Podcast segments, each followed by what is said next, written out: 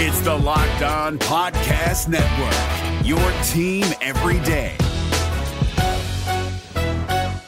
Jackson Gatlin here, host of the Monday edition Locked On NBA podcast. Every Monday, I cover the three biggest stories in the NBA with the local experts from Locked On. It's an awesome recap of the weekend of the NBA and a look at what's ahead. Mark your calendars on Monday to join me for Locked On NBA podcast, available on YouTube and wherever you get your podcasts.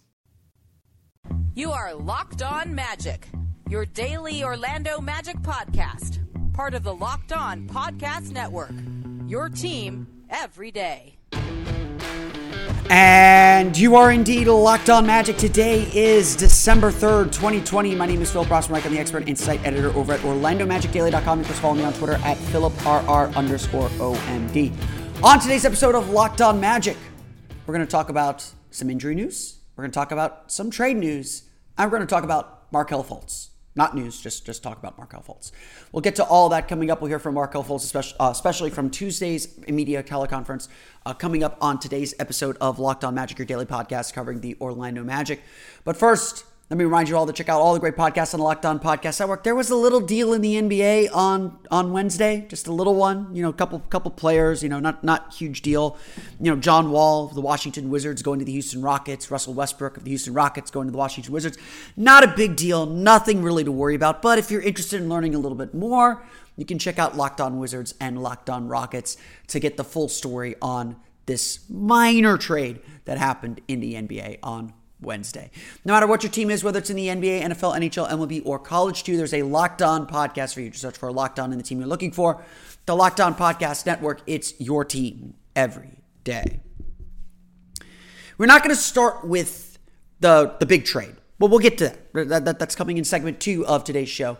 Um, but the Orlando Magic did have a little bit of news to report. Some news that's both worrisome and promising you know, my voice cracked there, but promising um, for a couple of reasons. I'll explain here in a little bit. But the Orlando Magic um, announced that Al-Farouq underwent a minor arthroscopic surgery procedure to reduce swelling in his knee, the same knee that uh, he's been rehabbing since last January when he underwent surgery to repair a torn meniscus after a setback when he originally tore his meniscus in December. Steve Clifford said on Tuesday during his media availability that um, Al-Farouq Aminu would not be available for full uh, for for all the drills and training camps. So it wasn't a huge surprise to, to know that, that that you know Aminu still had a ways to go or still had some work to do. But to see him needing surgery again after um, after so long and after having gone through, you know, you know, I'm, I'm sure the Magic have been very, you know, a patient with him, but b you know, very like thorough with them. I, I, mean, I think that's one thing we can say about this Magic medical staff is they are very, very thorough with with their rehab and, and making sure guys are ready to go. Um, it is discouraging to hear that more than a year after the original injury, Aminu is still not ready to go. But the good news is the silver lining to this is the surgery to reduce the swelling, just to kind of clear things up and reduce the swelling, is supposed to clear the way for Aminu to enter the final stage of his rehab. So right now, it, you know, there's no timetable for his return. Clifford wouldn't put a timetable on it on Tuesday. He certainly probably knew that the surgery was, was either coming up or it already happened by then. Um, the, the t- there is no timetable for his return, but if I had to guess, and this is purely a guess, this would suggest that Aminu will probably miss the beginning of the season, but be available at some point during the year. Now, this feels very minor, and I'm not going to lie to you. It, it, it's it's not minor, but it is not a huge deal. This isn't like a starter is going to be out for the start of the year like the Boston Celtics with Kemba Walker. It's not anything like that. Al-Farouq Aminu figured to slot in as the backup power forward, a veteran forward that the Magic know they can trust, someone who's already proven he understands this team's defensive uh, schemes and, can execute it at a very high level. I mean, I, I out of all the players that were part of the rotation last year, Al-Farouq Aminu had the lowest on-court defensive rating. It was around 100 points per 100 possessions. I mean, the Magic's defense early in the season was incredible. And if you go back and watch the tape, Al-Farouq Aminu's defense was incredible too. Like it, it I, I, you know, during our player evaluation series back in October, um, I sat down and watched a bunch of clips of Al-Farouq Aminu, and his defense was was really good. And I'd even forgotten how good his defense is. So I'm I'm a believer that Al-Farouq Aminu will be able to jump back in and defend at a high level. Um, of course, Aminu struggled mightily offensively. He wasn't a very good offensive player at all. In fact, oddly wasn't a good offensive player. I mean, you expected him not to be able to hit from the outside. That was something that the Magic knew they signed up for with him. But he averaged only four points per game, which was a career low. Uh, and he was missing like bunnies. He was missing easy close shots, and it was hard to figure out why. You know, maybe it was the knee injury. Maybe he wasn't able to to kind of get the lift that he needed to to get shots in from that close. I don't know. Um, but it was odd and it was frustrating because Aminu was doing a lot of good things uh, otherwise, and that's why he was still playing despite the offensive struggles um, that certainly permeated to the rest of the team. It's impossible to say right now whether that's an anomaly or whether that's a sign that Aminu has started to fall off. But as I've said throughout the course of things, you know, the Aminu signing was certainly controversial at the time. Um, it did have some logic behind it. It was understandable, and the symbolism of that Aminu signing is still not lost on anyone. I don't think. Um, essentially, a starter from Western Conference Finals team elected to be a reserve for a lower rung Eastern Conference playoff team. So um, I do think that that's symbolic of something. Aminu does have one more year after this year under contract, so it's not killing the Magic per se, especially if, if the Magic kind of make the transition that I think everyone's expecting them to make um, at some point this season or next season. Um, but certainly it's disappointing because the Magic could use Aminu a lot. Uh, a veteran hand that knows what he's doing certainly would be really, really valuable. But every injury is also an opportunity. And one thing that I think there was uh, the biggest confusion over the Al-Farouq Aminu signing was that the Magic drafted a guy in Chuma Okeke who essentially played the same position as Al-Farouq Aminu, as Jonathan Isaac, as Aaron Gordon, a 3 4, probably leaning closer to 4 than to 3, although I think Okeke can play 3.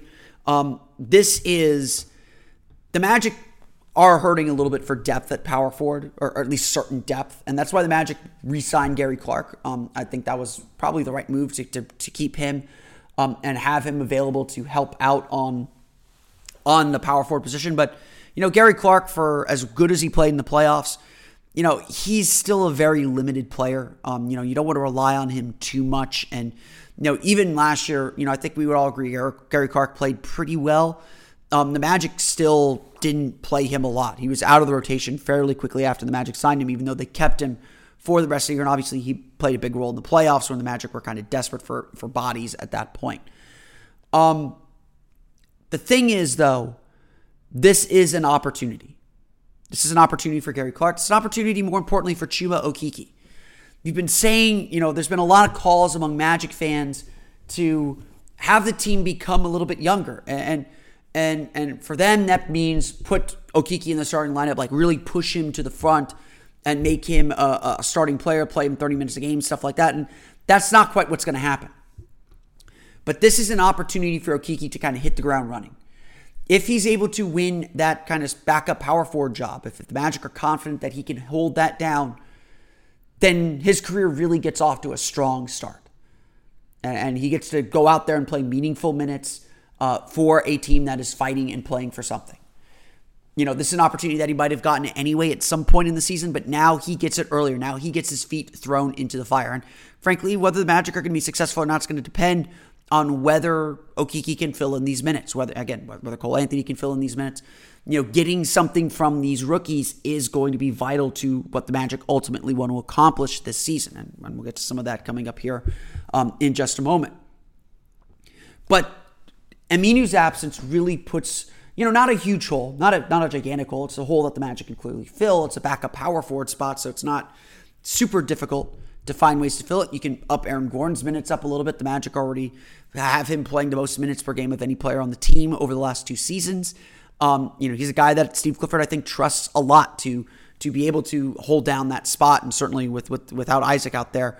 Um, now Gordon's kind of got ownership over the power forward position uh, for the time being the Magic or the Magic are going to have a chance to see what these guys can do.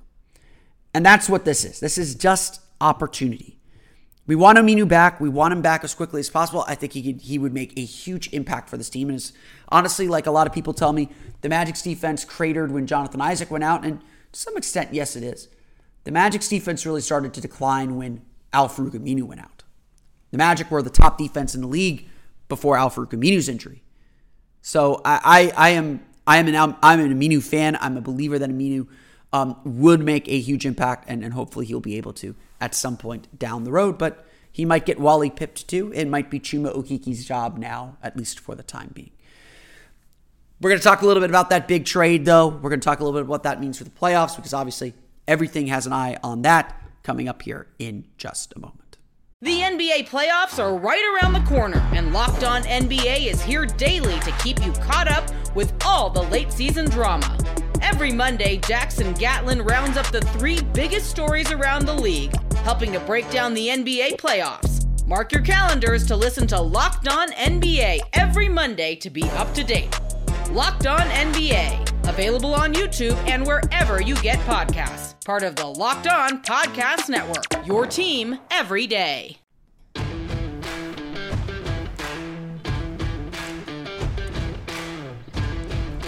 On tomorrow's episode of Locked On Magic, we'll hear from Aaron Gordon and Evan Fournier as they're available to the media for the first time this season. So we'll hear from them coming up on tomorrow's episode of Locked On Magic. Uh, you can find the full uh, media availabilities, these media teleconferences on OrlandoMagic.com. The Orlando Magic are making all of these available. So if you miss anything, like Michael Carter Williams and Dwayne Bacon on Wednesday. You can check them out on the Orlando Magic's official website. But be sure to tune in tomorrow to Locked On, Mag- Locked on Magic. We'll have complete thoughts on what Evan Fournier and Aaron Gordon have to say. So be sure to check that out.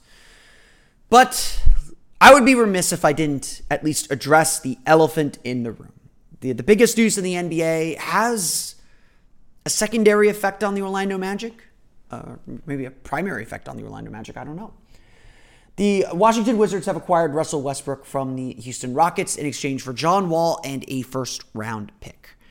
On the surface, this is feels like trading one bad contract for another, as I often tell people.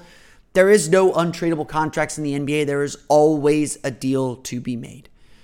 And for a Washington team that has Bradley Beal and seems very determined to keep him, this is a move that is meant to signal to him, to a potential All NBA player, that we are serious about winning. Granted, now they owe Russell Westbrook, you know, almost $40 million a year for the next three seasons, including this one. But undoubtedly, too, this is star power.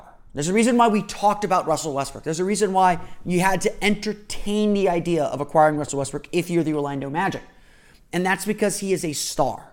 That is because he is a true superstar. He is someone that changes the way teams defend you and think about you just by his presence. And while some of us agreed, maybe disagreed with the decision to, to, to, to even think about Russell Westbrook, it was something you had to consider. You had to weigh all the pros and cons of acquiring him, of bringing him into the fold. And as we kind of argued with the Magic, bringing him here now didn't make a ton of sense. The Magic don't have a similar all star in John Wall to give up. They're not ready to give up draft capital quite yet. And to acquire him would have required gutting the team. Plus, you'd be a year without Jonathan Isaac and a second year of him fully recovering from the ACL injury, so getting back up to speed, giving you just one year of Jonathan Isaac, assuming assumedly the star player you want to pair with Russell Westbrook, to play with Russell Westbrook and convince him to stay. That was probably a risk that was too great to make. For the Washington Wizards, however, they got Bradley Beal wrapped up for a long time. Uh, you know, for, for a little while, they they have no reason not to push in. The Wizards were in a position to make this kind of a deal, whereas the Magic probably were not. We can argue whether that's a good thing or a bad thing or what that means for the Magic moving forward. But what we do know is what it means immediately. If Russell Westbrook is healthy, if he can get through the season, the Wizards have a second all star caliber player. And that immediately makes them contenders. That immediately makes them a team that is dangerous in the Eastern Conference. Immediately, that makes them a threat to the Magic and their playoff spot as a non playoff team. The Magic finished last season seven games better than the Washington Wizards in the, in the standings. Will Russell Westbrook make up all seven of those games? Probably not. But a healthy Bradley Beal will certainly help get, get them along the way. And at this point, it's safe to assume the Washington Wizards are a team that is in the hunt for the eighth, eighth seed in the Eastern Conference. I know we are arguing about small potatoes. I know we are talking about small, short term goals or kind of low level goals, but these are goals nonetheless. As I've told some people on Twitter, the time to make the big move is probably done for this Magic team. And while it is fair and warranted to be very disappointed that the Magic did not make the moves that we all anticipated they would make, moves that would point toward their future, the bottom line is now the Magic's task is to get the most out of the group they have, to get the most out of the team they are. And that's what they've got to do. And as I've said before, over and over and over again, the Magic's goal is to make the playoffs, bar none. You know, nothing else matters. Make the playoffs. Make the playoffs. And I'm not talking about the play-in tournament, I'm talking about the playoffs. Obviously, the play in tournament will give them a little more wiggle room. But this race is getting pretty crowded already. If we assume that there are six shoe in teams for the Eastern Conference the Boston Celtics, the Philadelphia 76ers, the Milwaukee Bucks, the Toronto Raptors, the Miami Heat, and the Brooklyn Nets, those final two spots, those seven and eight seeds that go into the play in tournament, are up for grabs, but likely one goes to the Pacers. And then that eight seed is probably Atlanta, Orlando, Washington, Charlotte, Chicago. Now, I look at this and I do think that Atlanta is probably going to pass Orlando. I, am expecting Orlando to make a step back this year. I, am not going to lie. Uh, I, I, I think that this team can make the playoffs. I think this team can, uh, you know, surprise a lot of people this year. I think the Magic are a team capable of doing all that. But on balance, I, I, do expect the Magic to take a small step back this year. I, I expect them to be around that 33 32 win mark like they were last year uh, and kind of, again, bump up against the ceiling that, that we've all felt this team has hit. That does leave the door open, and I think Atlanta walks through it. I think Washington now probably walks through it. And I think we're probably looking at Orlando being the 9 or 10 seed at the end of the day. Enough to get them in the play in tournament, enough to get them playing meaningful games at the end of the season, but probably not enough to get them to accomplish the big goal that they have of making the playoffs and being a playoff team for a third straight year. And that's what this deal means. That's what this means for the Magic. The Wizards are tougher competition. But while I did just spend six and a half minutes talking about this trade and, and, and really thinking about this trade and what it means for the larger Eastern Conference playoff picture, the bottom line is this the Magic only should worry about themselves. The Magic should only be thinking about what they need to do themselves. Because guess what? They are capable of winning. They are capable of achieving these goals. They are capable of getting it done. And that's what the Magic need to be focused on. Everything else will take care of itself. Like, and all those teams have flaws, just like the Magic have flaws. The Magic lack the star. Washington has a star, and, and they've got a good player in Davis Bertans as well, but their depth is really hurting. If one of those guys gets hurt, they are in trouble. They're back to kind of where they were. That's why they're probably not a bit more than a seven or eight seed, if that. You know, Atlanta. Atlanta added a lot of pieces, a lot of different pieces, not a lot of great defenders. I mean, Clint Capela will be there as a nice backstop, but that Hawks team could still give up a lot of points if they're not careful.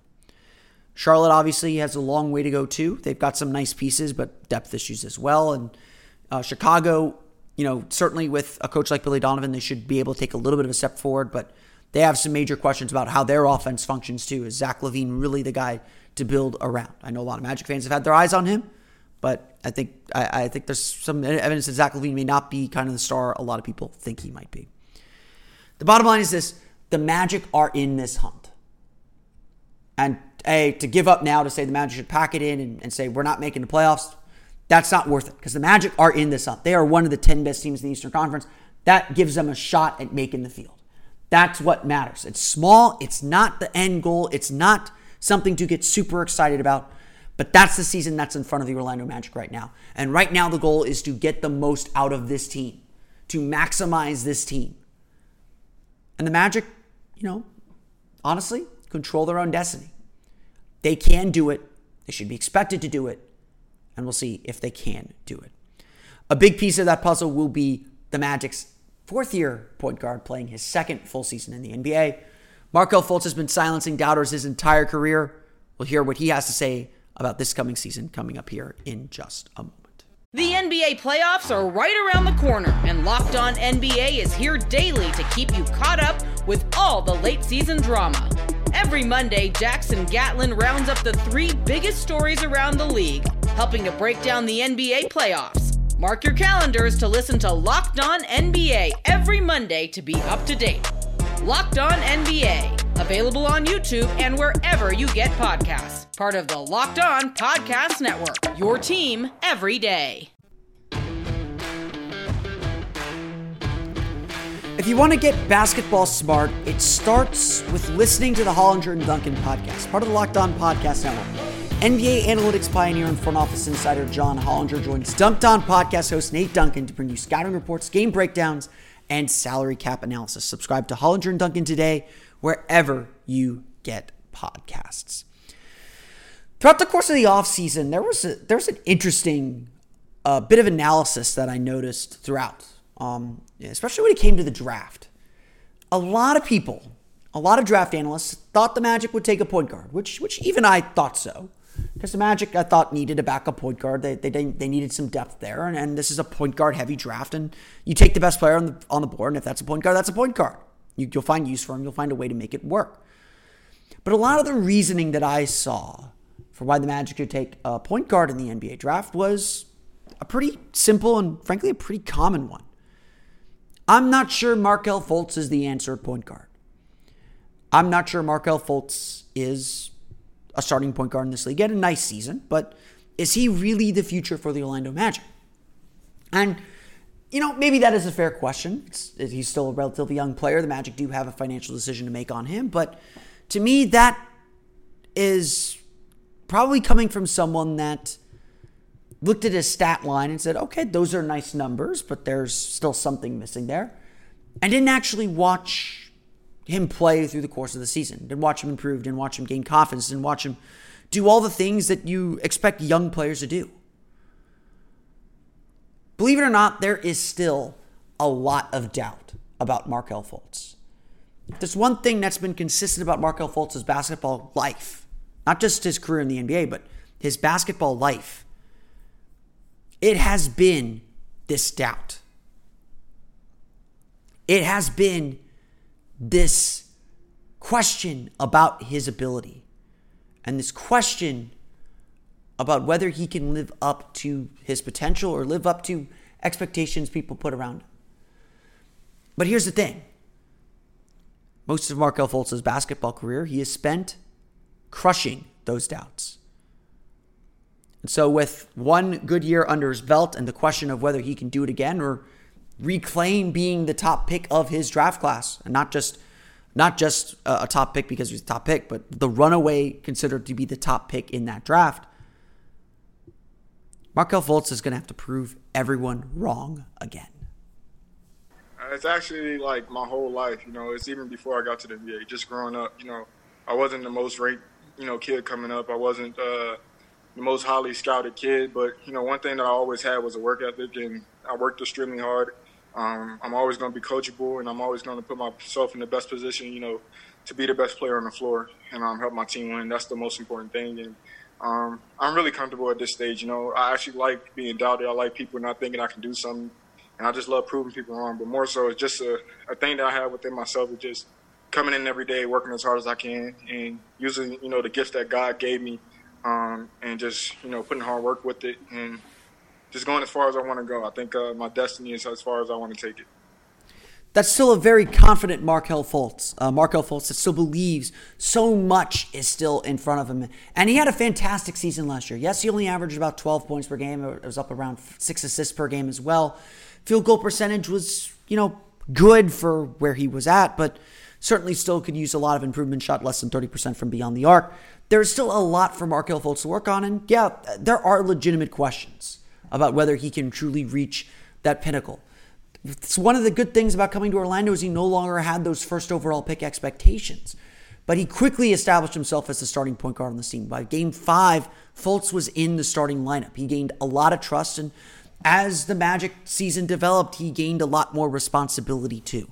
The Magic slowly trusted him. It's very, very slow. There's no doubt about that. But they clearly believe that he can be their guy. He can be their point guard for the future.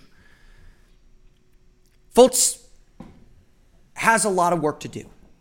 But the big task last year, and what many of us considered essentially his rookie year, was to put his shoulder issues behind him, to put the thoracic outlet syndrome and what kept him from playing to this point in his career behind him. Having played in 72 of the Magic's 73 regular season games last year, it's pretty safe to say, or 74, 73 of the 74 games, excuse me. Um, it's pretty safe to say that Fultz did that. Fultz actually said that was the thing that he was proudest of, that he was able to play the entire season without any injury issues. The one game he missed was because of a stomach stomach bug, uh, an illness, not because of his shoulder. And while he's still doing things to maintain and kind of make sure his shoulder uh, and, and, that injury, you know, it's something he's going to manage for the rest of his career, um, is okay. This was really the first summer that that Fultz could work on his game, that Fultz could devote a full summer or full off season, I should say, to basketball, to skill development, to getting better. There's something that Jeff Weltman said at the end of the season that hopefully we're done talking about Fultz in terms of his injury. And instead, we're talking about Fultz in terms of his basketball skill. That's where we're at. That's what we're that's what we're here doing. And that's where Fultz is too. Just from the beginning of last season to the end of it, you know, I think it was all with just getting back comfortable being on the floor and getting used to having that experience of being on the floor. That was like really my first year, you know, actually being able to play a full season. So um, it was so much fun, you know, just to be able to grow and learn from my mistakes.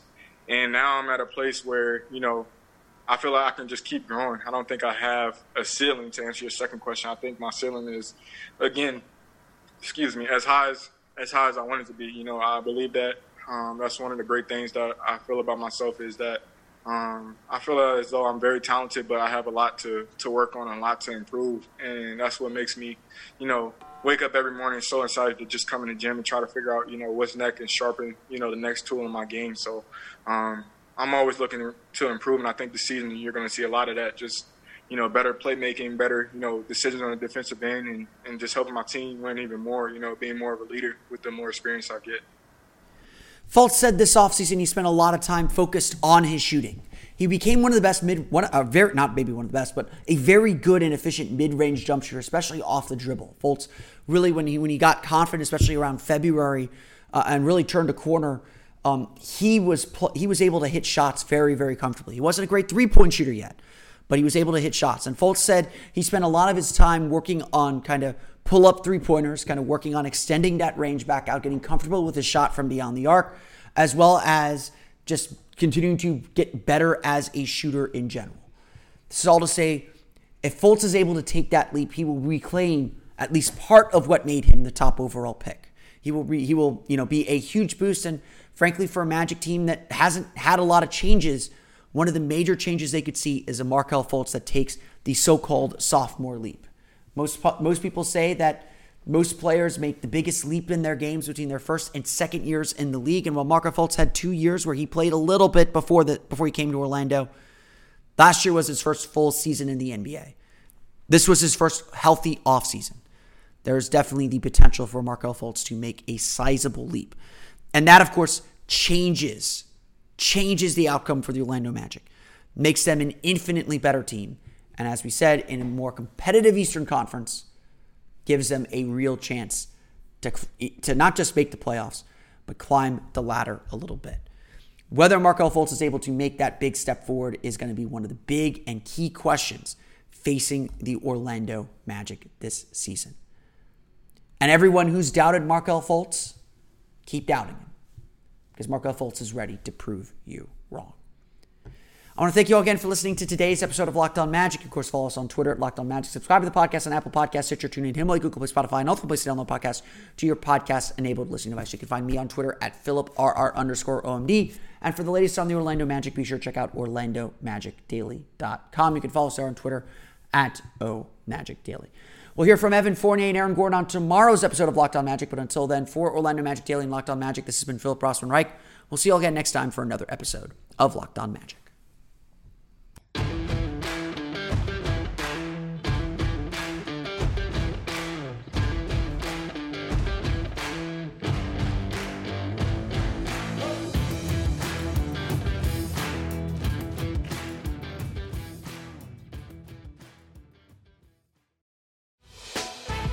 Prime members, you can listen to this Locked On podcast ad free on Amazon Music. Download the Amazon Music app today.